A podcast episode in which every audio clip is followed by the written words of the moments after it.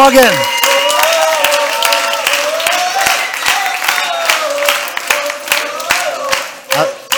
Also so wird man ja selten empfangen, aber es ist ja auch meine Kirche, ne? da kann man das erwarten. Wunderbar. Geht's euch gut? Wenn du jetzt gerade denkst, nee, eigentlich geht's mir nicht gut, dann bist du richtig hier. Ja? Kirche ist nicht der Ort, wo wir sein, so am Sonntag so performen müssen, ja, wo wir so das Sonntagslächeln raus, rauszücken, so, oh, mir geht's so super, ja, sondern wenn du heute hier bist und sagst, boah, eigentlich geht's mir gar nicht gut, dann welcome. Das ist Familie, ja, wir dürfen echt sein. Und ich sag dir noch was, Kirche ist dann auch der Ort, wo du die Chance hast, dass du, wenn du nachher rausgehst, dass dir dann gut geht. Ja, also ich habe großen Glauben für dich heute, dass du hier rausgehst und sagst, jetzt geht's mir gut. Ja, also ich freue mich richtig. Ich darf heute mal wieder über mein Lieblingsthema sprechen. Ich habe nur Lieblingsthemen, deswegen tue ich jedes Mal über mein Lieblingsthema reden. Ähm, wisst ihr, was das Hauptthema der Bibel ist? Habt ihr das schon mal gelesen? Das ist dieses dicke Buch. Ja?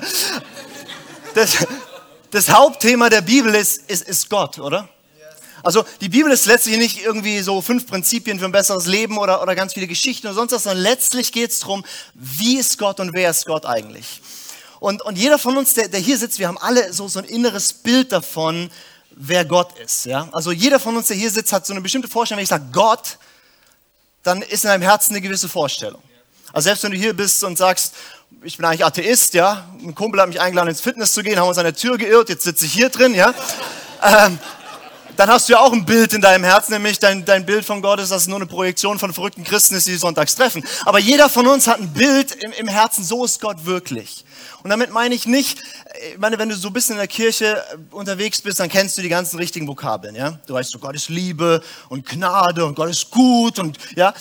Das meine ich nicht, was wir so an, an, an richtigen Vokabeln haben, sondern was wir wirklich tief im Herzen denken, so ist Gott wirklich.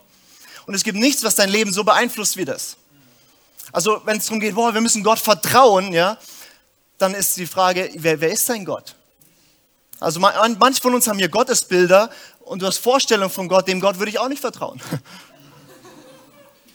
Ich leite ein Gebetshaus und, und, und ich tue mal Leuten ähm, beibringen, wie betet man. Und, und wisst ihr, wo ich immer anfange? Ich erzähle ihnen, wer Gott ist. Weil es ist das Schlimmste, wenn, wenn Leuten gesagt wird, du musst beten und dein Gottesbild ist, boah, da sitzt einer, der ist dauernd nur enttäuscht von mir, der meint es nicht gut mit mir, mit dem verbringst du nicht gern Zeit, oder? Also wenn da jemand ist, der dich nur kritisiert die ganze Zeit, dann sagst du nicht, oh super, ich bete jetzt. Aber wenn du ihn kennst, wie er wirklich ist, dann macht das Spaß. Und deswegen werde ich heute über Gott sprechen und, ähm, und niemand von uns hat Gott ja je gesehen, oder? also sagt zumindest die Bibel, ähm, dass niemand Gott gesehen hat, aber dass Gott deswegen seinen Sohn gesandt hat, Jesus. Das heißt, der, der kam, in der Bibel wird so beschrieben, er kam aus des Vaters Schoß. Das ist eine, ganz, das ist eine ganz intime Beschreibung. Er kam aus der Nähe des Vaters und hat gesagt, ich sage euch, wie Gott wirklich ist. Und Jesus kam dann auf die Erde und hat angefangen zu predigen und zu erzählen, so ist Gott wirklich. Da waren tausende von Leuten, die haben eine bestimmte Vorstellung im Herzen, so ist Gott, wie du und ich heute Morgen. Und Jesus hat gesagt, so ist Gott wirklich. Und er hat angefangen, über Gott zu sprechen und hat gesagt, der Gott, den ich euch verkündige, ist Vater. Und, und nicht nur Gott ist wie ein Vater, sondern Jesus hat gesagt, Gott ist der Vater. Er ist schon ewig Vater. Er war schon Vater, bevor es andere Väter gab. Also die gute Nachricht ist, Gott ist nicht wie dein Vater. Die Herausforderung für Väter ist, wir müssen mehr so werden wie Gott. Aber Gott ist der Vater, der schon immer da war, das Urbild vom Vaterschaft. Jesus sagt an einer Stelle, egal wie gut oder wie schlecht euer Vater ist, verglichen mit wie gut Gott ist, sind die alle schlecht. Also wenn du heute Morgen hier sitzt und sagst, ich habe eine super Beziehung zu meinem Daddy, ich habe den besten Papa der Welt, Gott ist so viel besser als er. Und wenn du heute Morgen hier sitzt und sagst, boah, meine Vaterbeziehung ist total schwierig, wenn ich höre Gott als Vater, das ist für mich nicht unbedingt hey, sondern ist ganz schwierig, oder du sitzt hier und sagst, ich kenne meinen Vater gar nicht, dann sagt Gott, ich bin der vollkommene Vater, der unendlich viel besser ist als alles, was du an Vaterschaft je erlebt hast. Und ich kann jede Tiefe und jeden Mangel, den du hast, unendlich viel größer ausfüllen. Gott ist nicht ein Vater, wie du ihn dir wünschst und nicht wie du ihn dir vorstellst, sondern viel besser. Also deine, deine größte Sehnsucht, wie müsste Gott sein? Er ist viel besser. je, je länger ich mit Gott unterwegs bin, gestern hatte ich mein zehnjähriges Jubiläum. Vor zehn Jahren habe ich angefangen, mit Jesus unterwegs zu sein. Und je mehr ich Gott kennenlerne, desto mehr merke ich, mein Bild von ihm ist so klein, so schlecht, so mickrig. Er ist so viel besser, als ich gedacht habe. Und deswegen, ich werde heute einfach ein bisschen schwärmen darüber, wie Gott ist. Und, und Jesus wusste, wenn er, wenn er einfach kommt und eine Lehre hält, so Gott ist der vollkommene Vater, dann, dann berührt es unser Herz noch nicht ganz so. Also es ist ein schönes Wort und, und wir hören es gerne, aber es berührt uns nicht. Und deswegen hat Jesus manchmal aber Geschichten erzählt, weil er sagt, die gehen so ins Herz, die gehen tiefer. Und ich habe euch eine meiner Lieblingsgeschichten mitgebracht heute Morgen. Die steht im Lukas-Evangelium, ist auch mein Lieblingsevangelium. Aus Lukas 11, viele werden die Geschichte kennen, die wird oft in der Bibel überschrieben mit die Geschichte vom verlorenen Sohn oder das Gleichnis vom verlorenen Sohn. Und ich lese sie einfach mal vor hier. Es geht ab Vers 11 los. Er sprach aber, Jesus erzählt eine Geschichte und sagt, ein Mensch hatte zwei Söhne. Und der jüngere von ihnen sprach zu dem Vater, Vater, gib mir den Teil des Vermögens, der mir zufällt. Und er teilte ihnen die Habe. Und nach nicht vielen Tagen brachte der jüngere Sohn alles zusammen, reiste weg in ein fernes Land und dort vergeudete er sein Vermögen, indem er verschwenderisch lebte. Als er aber alles verzehrt hatte, kam eine gewaltige Hungersnot über jenes Land und er selbst fing an, Mangel zu leiden. Und er ging hin und hängte sich an einen der Bürger jenes Landes, der schickte ihn auf die Äcker, Schweine zu hüten. Und er begehrte, seinen Bauch zu füllen mit den Schoten, die die Schweine fraßen, und niemand gab's ihm. Als er aber zu sich kam, sprach er, oh, wie viele Tagelöhner meines Vaters haben Überfluss an Brot, ich aber komme hier um vor Hunger. Ich will mich aufmachen und zu meinem Vater gehen und will zu ihm sagen, Vater, ich habe gesündigt gegen den Himmel und vor dir. Ich bin nicht mehr würdig, dein Sohn zu heißen. Mach mich wie einen deiner Tagelöhner. Und er machte sie auf und ging zu seinem Vater. Als er aber noch fern war, sah ihn sein Vater, wurde innerlich bewegt, lief hin und fiel ihm um seinen Hals und küsste ihn. Und der Sohn aber sprach zu ihm, Vater, ich habe gesündigt gegen den Himmel und vor dir. Ich bin nicht mehr würdig, dein Sohn zu heißen. Der Vater aber sprach zu seinen Sklaven, bringt schnell das beste Gewand heraus und zieht es ihm an und tut einen Ring an seine Hand und Sandalen an seine Füße und bringt das gemästete Kalb her und schlachtet es und lasst uns essen und fröhlich sein. Dieser mein Sohn war tot und ist wieder lebendig geworden, war verloren und ist gefunden worden und sie fingen an fröhlich zu sein. Wer kennt diese Geschichte? Okay, dann habt ihr heute die Herausforderung, sie neu zu lesen. Weil ganz oft kennen wir die Geschichten. Die Frage ist, kennst du den Vater? Und ich werde heute ein bisschen über diesen Vater sprechen. Wir gehen diese Geschichte einfach nochmal durch.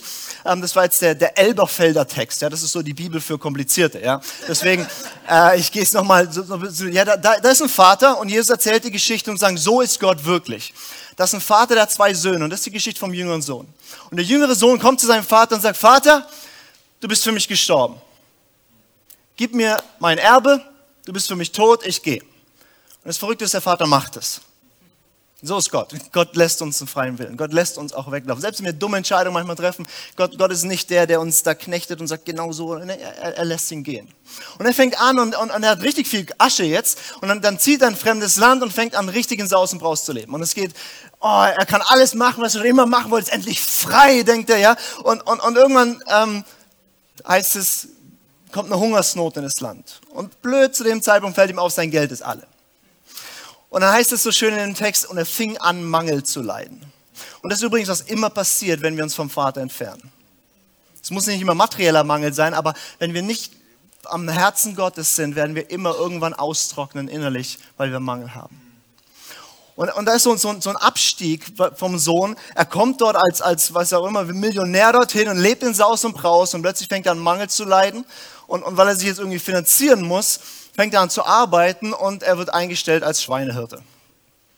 Das ist für uns schon ein nicht so cooler Job. Jesus hat es damals äh, Juden erzählt und für Juden geht es halt mal gar nicht. Also, also für uns ist schon irgendwie nicht so, yay, Schweinehirtenjob, nein, aber, aber für einen Jude geht es so gar nicht, ja. Und dann ist er nicht nur Schweinehirte, sondern er singt eigentlich niedriger als die Schweine, weil er sagt, ich würde wenigstens gerne das essen, was die Schweine essen, aber nicht mal das kriegt er. Und das ist der tiefste Punkt, an den er kommen kann, ist, dass er niedriger wird als ein Schwein unter Juden. Und dann kommt er zu sich. Dann überlegt er sich, Moment mal, mein Vater hat ja ganz viele Diener bei sich. Ein riesiges Anwesen. Und diesen Dienern geht es viel besser als mir. Was, was mache ich hier im Schweinestall? Und dann fasst er sich Herz und sagt, boah, ich gehe zurück zum Vater. Und meine große Hoffnung ist, wenn ich zu meinem Vater zurückkomme, er nimmt mich an als sein Knecht. Meine große Hoffnung ist, dass er mir so weit vergeben kann, dass, er, dass ich wenigstens für ihn arbeiten darf und wenigstens so das krieg, was ich zum Leben brauche, dass mir ein bisschen besser geht wie hier. Und dann macht er sich auf und geht zu seinem Vater. Und das ist dann gigantisch. Ihr müsst euch vorstellen, wenn du zu deinem Vater gesagt hättest, Vater, du bist für mich gestorben und dann nimmst du die Hälfte seines Geldes und hast alles ausgegeben und kommst jetzt nach Hause. Ziemlich stinkend nach Hause, so aus dem Schweinestall, ja. Und ich stelle mir so vor, wie dieser Sohn so nach Hause läuft, abgemagert, stinkend, zerlumpt, pleite. Und, und den ganzen Weg überlegt er sich, boah, wie wird mein Vater reagieren? Und dann kommt dieser wunderbare Vers 20, wo es heißt, als er aber noch fern war, sah ihn sein Vater. Und dann läuft der Vater ihm entgegen. Das heißt, er ist innerlich bewegt. Er nimmt ihn in den Arm und küsst ihn. Frage, wie hätte vielleicht dein Vater reagiert? Also stell dir vor, der Sohn kommt entgegen, der Vater schaut, boah, das ist glaube ich mein Sohn. Und er fängt an, ihm entgegenzulaufen, 100 Meter entfernt, merkt er, boah, ist es wirklich. Läuft er weiter, 50 Meter entfernt, fängt er an, ihn zu riechen. ja? War schon mal jemand im Schweinestall, ja? Ja? Ich bin mal vorbeigelaufen, ich weiß nicht, warum ihr da reingegangen seid, es stinkt. Äh, und der hat da gelebt, ne? der kommt und stinkt wie noch was. Und der Vater kommt ihm entgegen und, und, und, und dann nimmt er ihn in den Arm und dann küsst er ihn. Wie, wie hätte dein Vater reagiert? Viele von uns haben Väter, die hätten ganz anders reagiert. Denken sie, da kommt mein Sohn. Und dann wären die da gestanden und hätten gedacht, ah, da kommt er. Und dann kommt er so angekrochen und zum Schluss bricht er so zusammen vor seinen Füßen. Und der Vater steht so da. Und? Oder manche haben vielleicht einen Vater, der wäre auch entgegengekommen, nämlich so. Oder manche kennen, der, der, der Vater wäre entgegengekommen und gesagt, oh schön, oh, gehst mal duschen. und, und manche wären zurückgekommen, der Vater hat es gar nicht bemerkt. Aber egal wie dein Vater reagiert, so ist wie Gott reagiert, wenn jemand aus dem Schweinestall zu ihm kommt. Und, und, und dann kommt dieser Mensch, kommt dieser Sohn zurück zum Vater und, und, und der Vater nimmt ihn an, er, kann, er kriegt so gar nicht so auf die Reihe, aber er hat ja seinen Text auswendig gelernt. Vater, ich habe gesündigt gegen den Himmel und vor dir, ich bin nicht mehr würdig, dein Sohn zu heißen. Und das war sein Selbstbild. Ich bin Sünder, ich bin nicht würdig, bei Gott äh, beim Vater angenommen zu sein und wenn es ganz gut läuft, kann ich Knecht werden. Und er sagt seinen Text auf und das Schöne ist, der Vater ignoriert ihn. Ja, das weiß ich, bist du gekommen, fertig. Und dann sagt er, jetzt holt mal das beste Gewand im Haus und zieht es ihm an. Und, und wisst ihr, was in der Bibel das beste Gewand des Hauses ist? Jetzt, jetzt, jetzt testen wir, ob ihr zum AT-Crashkurs gehen müsst. Wem fällt eine Geschichte ein mit das beste Gewand? Josef, okay, du musst nicht. Ähm, der Rest meldet sich dann bitte an.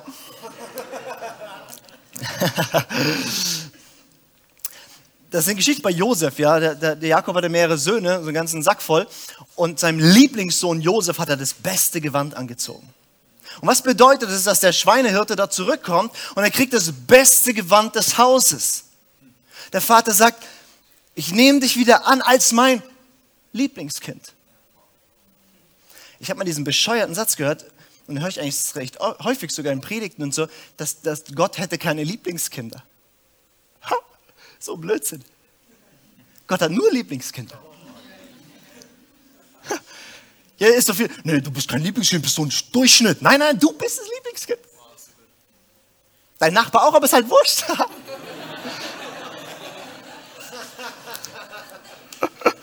Ach, schön. Das heißt, was der Vater macht, ist das erste Mal, er stellt die Beziehung zu ihm wieder her. Er sagt, guck mal, ich nehme dich an, nicht als ein Sklave, du musst jetzt nicht da, da für mich arbeiten, nein, ich nehme dich an wieder an diese Stelle als mein Lieblingskind. Das zweite, was er macht, er gibt ihm einen Ring, heißt es in der Geschichte. Warum Ring? Naja, das war das Zeichen damals von, Autorität. Er gehört zum Haus des Vaters. Weil, weil stellt euch vor, was passiert wäre, wenn er keinen Ring gehabt hätte, der Junge. Das haben ja alle gewusst auf dem Hof. Ja, da sind ganz viele Knechte und so weiter. Die ganze, alle wussten, was der gemacht hat. Ja, und ich stelle mir vor, wenn er keinen Ring gehabt hätte, dann wären ja alle rumgelaufen hätten ihn so gehänselt. So, oh, der Schweinehirte, stinkst immer noch. Ja, also die hätten mit dem machen können, was sie wollen. Die hätten den die ganze Zeit mobben können. Aber jetzt war es so, der hat einen Ring. Wenn dann der Knecht vorbeilief und gesagt, Schweinehirte, hat er gesagt, gefeuert.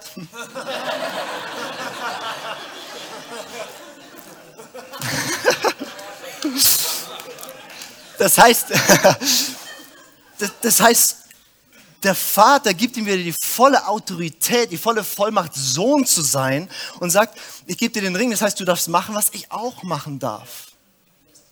Und dann heißt es, äh, er kriegt Sandalen an seine Füße, in der Bibel immer ein Bild, dass Gott uns sendet, ja, also der Vater sagt, und ich setze dich sogar ein als mein Repräsentant. Und, und, und viele, die zu Gott gekommen sind, denken so, boah, wie kann ich Gott repräsentieren? Ich habe so viel Fehler gemacht, ich habe so viel verkorkst in meinem Leben, ich habe so viel, ja, und, und, und Gott sagt, genau solche Menschen setze ich ein, dass sie der Welt zeigen, wie gut ich bin. Gerade die Gebrochenen, gerade die, die, die mit Schwächen kommen, zeigen, guck mal, ich bin so ein schwacher, gebrochener Mensch, aber guck mal, wie mein Vater ist, guck mal, wie Gott ist. Und Gott setzt uns ein und sagt, an dir soll die Welt sehen, wie ich bin. Weil niemand hat Gott je gesehen, aber, aber durch dich kann die Welt sehen. Das ist eine schöne Geschichte, oder? Aber es geht noch weiter. Der kriegt nicht nur dann, dann Ring, Gewand, Sandale, sondern dann heißt es, und sie schlachten das gemästete Kalb. Ja, es war ein harter Tag für die Vegetarier. Und sie haben eine Riesenfete gemacht. Und dann heißt es, und sie fingen an, fröhlich zu sein. Das heißt, da war nicht so, okay, der, der, der Sohn ist zurück und schön, wir haben ihn wieder eingekleidet, wunderbar, der ist wieder da. Nein, da war eine Freude. Und jedes Mal, wenn ein Mensch sagt, ich mache mich auf zu Gott, egal wie die Schweine, äh, der Schweinestall seines Lebens heißt, wann immer ein Mensch zu Gott kommt, ist da eine riesige Freude. Und das glauben wir, oder? Aber wisst ihr, was ich entdecke? Dass wir oft denken, natürlich, wenn jemand ganz frisch zu Jesus kommt, ganz frisch Gott als Vater kennenlernt, dann ist Freude da. Aber bei mir, ich bin jetzt schon drei Jahre dabei oder fünf oder fünfzig, ob da so viel Freude im Himmel über mich ist. Aber ich habe das Buch bis zum Schluss durchgelesen. Das heißt, sie fingen an, fröhlich zu sein und die hören nicht mehr auf.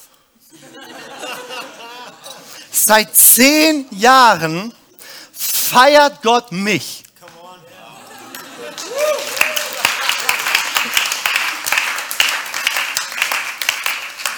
Nicht alles, was ich tue und denke und sage, aber mich als sein Sohn feiert er. Versteht ihr? Im Himmel, die kennen mich alle. Wisst ihr warum?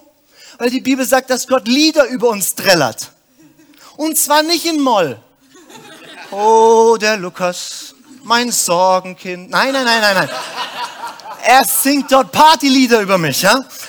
Und, und, und wenn ich da irgendwann mal lande, ja, und die ganzen Engel, oh, das ist so, ja, schon viel von dir gehört.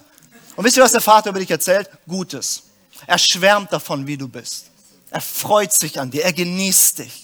Und zwar von dem ersten Tag an. Also ist doch eine verrückte Sache. Wir, wir glauben ja in, in, in, der Kirche, dass wir aus, wir haben es vorhin gesungen, aus Gnade gerecht werden. Das heißt, aus Gnade geschenkt angenommen werden vor Gott. Und deswegen können wir glauben, dass am ersten Tag, wenn jemand zu, zum Vater umkehrt, dass da Freude ist. Ja, guck mal, an deinem ersten Tag kamst du stinkend aus dem Schweinestall deines Lebens. Und es ist egal, ob das jetzt Drogenmissbrauch oder einfach nur Stolz in deinem Herzen war, aber es war stinkend, okay? Und da hat der Vater gesagt, ich freue mich und ich nehme dich an. Jetzt, zehn Jahre später, bist du ja wenigstens ein bisschen demütiger, ein bisschen freundlicher und ein bisschen sanftmütiger. Aber, aber verstehst du, warum sollte da weniger Freude sein? Jetzt gerade grinst Gott, wenn er dich anschaut. Er freut sich. Er auch, wunderbar.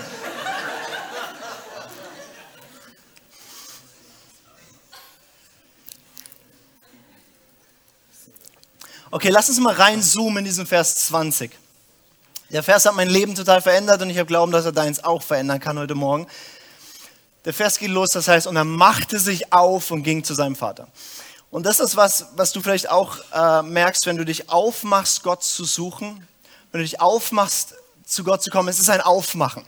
Wenn du zum ersten Mal sagst, wie ich vor zehn Jahren, okay, ich mache mich auf, ich gehe zu diesem Gott, ich, ich, ich, ich, ich fühle mich nicht würdig, aber ich komme zu ihm, dann, dann, dann kostet uns das was. Vielleicht bist du heute Morgen hier und du sagst, boah, wenn ich jetzt mit diesem Gott was, das, das, da müsste ich mich aufmachen. Das, ja, es ist ein Aufmachen. Und auch wenn du sagst, ich bin, ich bin schon seit einer Weile mit diesem Gott unterwegs ähm, und ich, will, ich, ich, ich, mache mich auf und gehe in die Kirche, ich mache mich auf und verbringe Zeit mit ihm, ich mache mich auf und lese die Bibel, dann ist es manchmal ein Aufmachen, es kostet was. Und er geht zu seinem Vater und dann liebe ich diesen Satz, wie es heißt, als er aber noch fern war. Egal wie fern du dich gerade von Gott fühlst oder vielleicht auch tatsächlich bist, das, was jetzt gleich kommt, das gilt für dich. das, wie der Vater reagiert, das ist nicht, wenn du ganz nah schon bist und alles super duper. Nein, wenn du noch ganz fern bist, wenn du gerade hier bist und sagst, boah, ich fühle mich hier drin als der unheiligste Mensch, dich meint er. Wenn du sagst, boah, ich war schon so mit Gott unterwegs und so on fire, aber jetzt gerade merke ich, dass ich irgendwie so am Ausglühen bin und da ist nicht mehr so viel, das, das gilt für dich. Wenn du noch ganz fern bist, gilt das schon. Und es gibt fünf Dinge, die der Vater tut, ähm, als, als der Sohn sich aufmacht und zu ihm kommt. Und das Erste, was, das, was dort heißt, ist, als er noch fern war, sah ihn sein Vater. Und das ist mein erster Punkt. Gott sieht dich. Gott sieht dich. Und wisst ihr, was es bedeutet? Gott, Gott schaut dich an und er kennt dich. Er weiß alles über dich. Und je nachdem, wie jetzt dein Gottesbild ist, freut dich der Satz oder freut dich gar nicht. Ist doch ein beängstigender Gedanke, oder? Du sitzt heute Morgen hier, Gott schaut dich an und er weiß alles. Huhu. Stell dir mal vor, du säßt heute Morgen hier und ich wüsste alles. Wie würdest du dich fühlen, wenn ich alles wüsste über dein Leben? Jeden Gedanken, jedes Motiv deines Herzens. Er weiß alles. Aber wisst ihr, was daran schön ist? Das heißt, du kannst vollkommen echt sein. Er weiß es eh. Verstehst du, du wirst nie zu Gott kommen und sagen, Gott, ich bin hier aus dem Schweinestall meines Lebens und ich muss dir das alles erzählen. Guck mal, wie ich aussehe. Und Gott sagt, nee, Sag bloß, das ist halt eine Überraschung. Verstehst du? Du kannst Gott nie enttäuschen. Weil enttäuschen bedeutet, da hat jemand eine Täuschung über dich und du enttäuschst ihn dass Gott mich anschaut und sagt, boah, der Lukas ist, der geht super und der alles wunderbar. Und dann mache ich einen Fehler und Gott sagt, ja, jetzt bin ich aber enttäuscht. Ich dachte, du wärst viel besser. Nein, nein, nein. Du kannst Gott nicht enttäuschen, weil er hat keine Täuschung über dich. Er, er, er guckt dich nicht an und hat irgendwie so ein, so ein falsches Bild von dir, so ein, so ein rosarote Brille, ach alles. Nein, er kennt dich wirklich. Er weiß alles über dich. Und wisst ihr, warum einen das so frei macht? Weil, weil dann kannst du echt sein, du musst nichts verstecken. Ich weiß noch, als ich äh, meine jetzige Frau kennengelernt habe, wir sind zusammengekommen und dann ist am Anfang immer so, dass man verliebt sich, alles ist toll und dann gibt es so Dinge, wo man so denkt, was passiert, wenn sie das weiß oder wenn sie mich so erlebt? Kennt ihr das so ein bisschen? Man ist noch so nervös. Und so, und so Stück für Stück gibt man so raus, wie man wirklich ist und so hofft, sie erträgt ja? Und der, und der Trick ist dann schnell genug heiraten, dann merkt sie das später.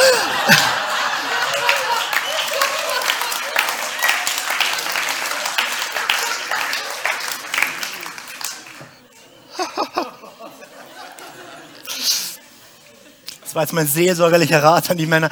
Ähm, aber wenn du mit einem Gott zu tun hast, der sowieso alles weiß und der dann zu dir sagt, ja, der dann sagt, ich liebe dich, der dann sagt, ich will dich, obwohl er alles kennt, dann kannst du echt sein. Dann brauchst du nicht nervös sein. Was ist, wenn Gott das rausfindet? Ich treffe so viele Menschen, die eine Weile schon mit Jesus unterwegs sind und Gott hat Großes über ihr Leben ausgesprochen, gesagt, du wirst das und das für mich tun. Und dann kommt irgendein Punkt in ihrem Leben, wo sie richtig gegen die Wand fahren. Und dann stellen sie alles in Frage. Gilt das noch, was Gott über mein Leben gesagt hat? Ja, er wusste es damals schon und hat es gesagt. Er, er, revidiert seine Meinung nicht über dich, weil du jetzt einen Fehler gemacht hast. Du bist überrascht über dich und deine Abgründe, er nicht. Er, er sieht dich, er kennt dich, er weiß alles und, und, und, und für die Frauen ist auch ein großer Trost, er versteht dich.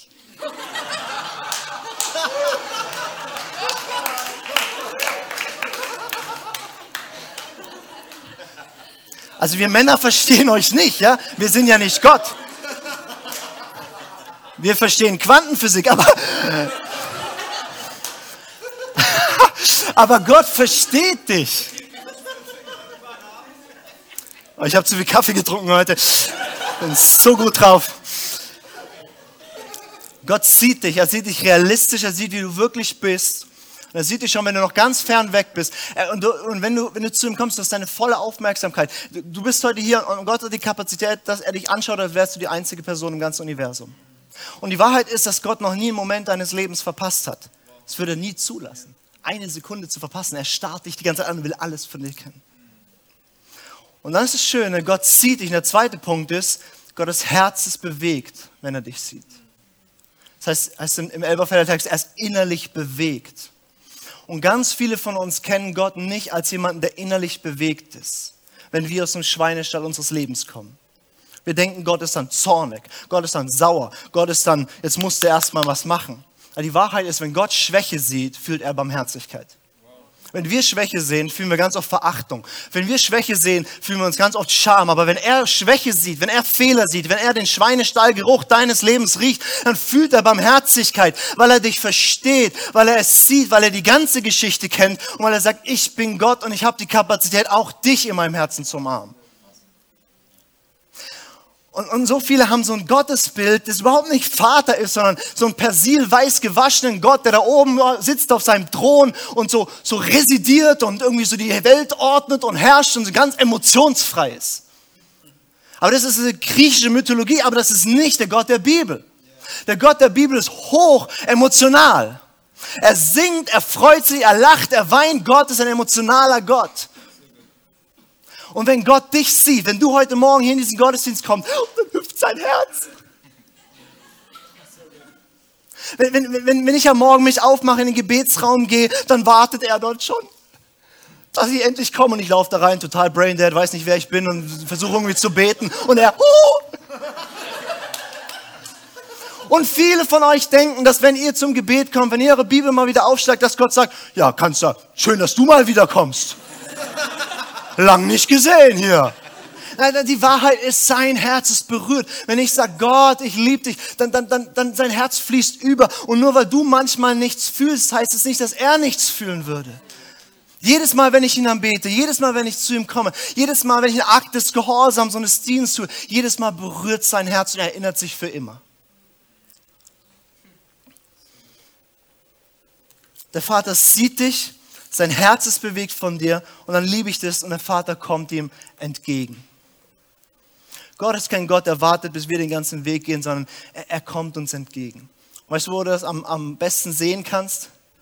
Als wir alle vor ihm weggelaufen sind. Als keiner ihm nachgehen wollte, als alle ungehorsam waren, hat er gesagt, die kommen nicht zu mir, dann komme ich zu denen. Und hat Jesus gesandt, wurde Mensch und ist uns nachgegangen. Du kannst nicht weglaufen vor ihm, weil er geht dir nach. Und wann immer du ihn suchst, die Bibel sagt in Jakobus Brief Kapitel 4, heißt es, naht euch Gott, dann naht er sich dir. Und wir denken so, so, wir treffen uns irgendwie in der Mitte, aber die Wahrheit ist, wir torkeln so abgemagert aus dem Schweinestall irgendwie so in seine Richtung und er rennt uns entgegen. Die Wahrheit ist, Gott sucht von dir nur ein kleines Ausschrecken, nur ein kleines, ich mache mich auf, nur ein kleines, ich bin dort gehorsam, nur ein kleines, ich bringe dort ein Opfer und Gott nimmt jede kleine Bewegung deines Herzens und sagt, ich komme dir entgegen. Mein vierter Punkt ist, der Vater nimmt dich an. Das heißt, er umarmt ihn. So wie er ist, aus dem Schweinestall um zu Gott zu kommen, musst du dich nicht verändern, musst du nicht irgendwie christlicher aussehen, dich besser kleiden. Nein, du darfst kommen, wie du bist. Und so nimmt er dich.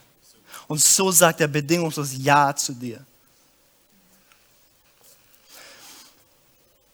Und die Bibel sagt, dass wenn wir zu Gott gekommen sind, dann sind wir von neuem geboren. Und die Bibel drückt es aus, dass wir jetzt in Christus sind. Das ist so ein Ausdruck. Dass wir in Jesus sind, dass wir jetzt eine neue Identität durch Jesus haben. Das bedeutet, dass wie der Vater Jesus annimmt, nimmt er dich an. Und ich stelle mir das immer so vor, wie Jesus sein, sein irdisches Leben gelebt hat, am Kreuz gestorben ist, auferstanden ist.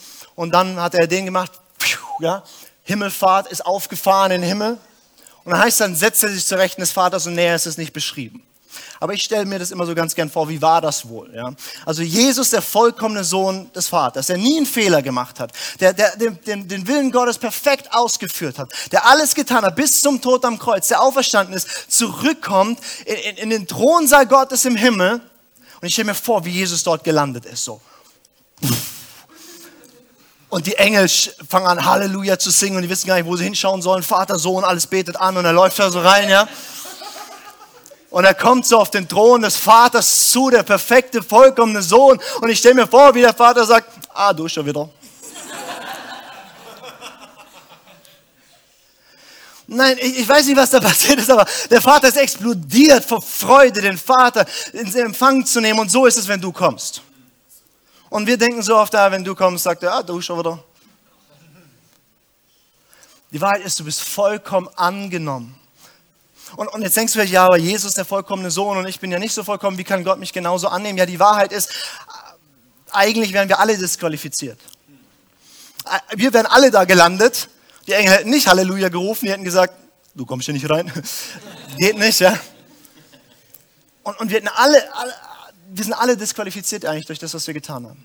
Aber die Wahrheit ist, als Jesus dort gelandet ist, reingelaufen ist und er fahrt ihm entgegen und sie haben sich vereint und wurde angenommen, da hat er so sein Hemd aufgeknüpft und da bist du rausgehüpft. Er hat dich einfach reingeschmuggelt.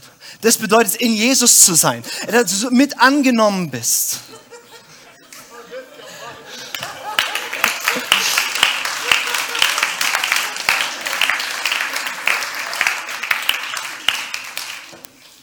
Und jetzt kommt mein Lieblingspunkt. Also der Vater sieht dich, ist innerlich bewegt, läuft entgegen, nimmt dich an und dann heißt es, und er küsste ihn. Und, und das biblische Wort, was da steht, eigentlich im griechischen Text, ist nicht so, er hat ihm so ein Küssel gegeben, so ein Schmatzel auf der Backe, schön, dass du da bist, sondern er hat ihn abgeknutscht von Kopf bis Fuß. Denk an den Schweinehirten, an deinen Schweinestallbesucher. Den hat er abgeknutscht von Kopf bis Fuß. Du bist gut genug für die Liebe Gottes. Du musst nicht erst baden, damit er, er kann, jemand, der aus dem Schweinestall kommt, mit Liebe überschütten. Und Gott ist nicht sparsam zu lieben, weil Gott ist Liebe. Alles, was er tut, ist ein Ausdruck seiner Liebe und er liebt es zu lieben. Und er liebt es, sich abzuknutschen von Kopf bis Fuß, dass du es fühlst, wie sehr er dich liebt. Und, und wisst ihr, die Bibel sagt was so Verrücktes. Die Bibel sagt in Johannes 15 und in Johannes 17, dass genauso wie der Vater Jesus liebt, dass er so dich liebt. Johannes 17, Vers 23. Wie der Vater Jesus liebt, liebt er dich. Also, meine Frage, wie sehr liebt Gott Vater Gott Jesus? Eine Idee? Ziemlich. Also, also, ja, also, ewige, göttliche, perfekte, vollkommene, pulsierende, leidenschaftliche, innige, intime, vollkommene, perfekte Liebe. Und so liebt er dich. Es gibt niemanden in diesem Raum oder im Universum, der mehr geliebt ist als du. Und, und wenn du in zehn Jahren hoffentlich ein bisschen heiliger bist als jetzt, also dein Nachbar wird es dir danken, dann, dann bist du nicht mehr geliebt. Und, und, und, wenn wir irgendwann alle in der Auferstehung leben und, und, und ewiges Leben und keine Fehler und keine Sünden und keine, dann sind wir nicht mehr geliebt als in diesem Moment. Wir werden es vielleicht mehr fühlen, weil es dann einfacher ist. Aber du kannst nicht mehr aufsteigen, du hast es geschafft, wenn du zu Gott kommst. Es gibt niemanden, der mehr geliebt ist.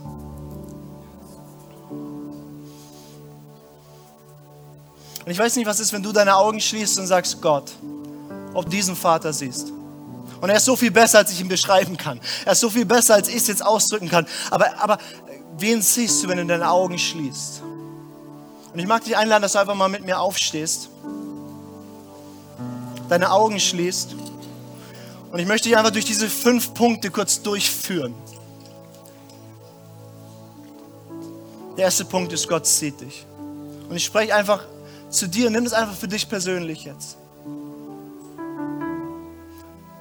Der Vater sagt, ich sehe dich.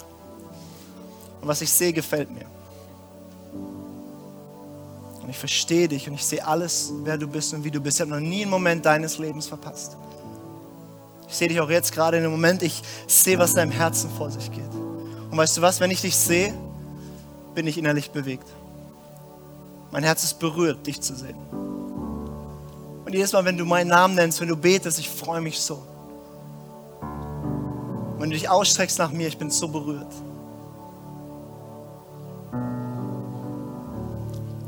Und ich will dir entgegenkommen. Ich will dir begegnen mehr, als du es bisher erlebt hast. Ich will, dass wir noch enger zusammenrücken. Ich will zu dir sprechen, ich will dich berühren, ich will, will in deinem Herzen Dinge heil machen. Ich, ich, ich komme zu dir. Und ich nehme dich an, so wie du jetzt gerade bist. Ich sage Ja zu dir. Und auch wenn du den Satz vielleicht schon aufgehört hast, aber ich liebe dich. Und weißt du was? Ich mag dich sogar. Ich mag, wie du bist.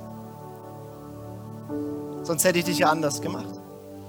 Und ich freue mich, dass du nicht so bist wie dein Nachbar.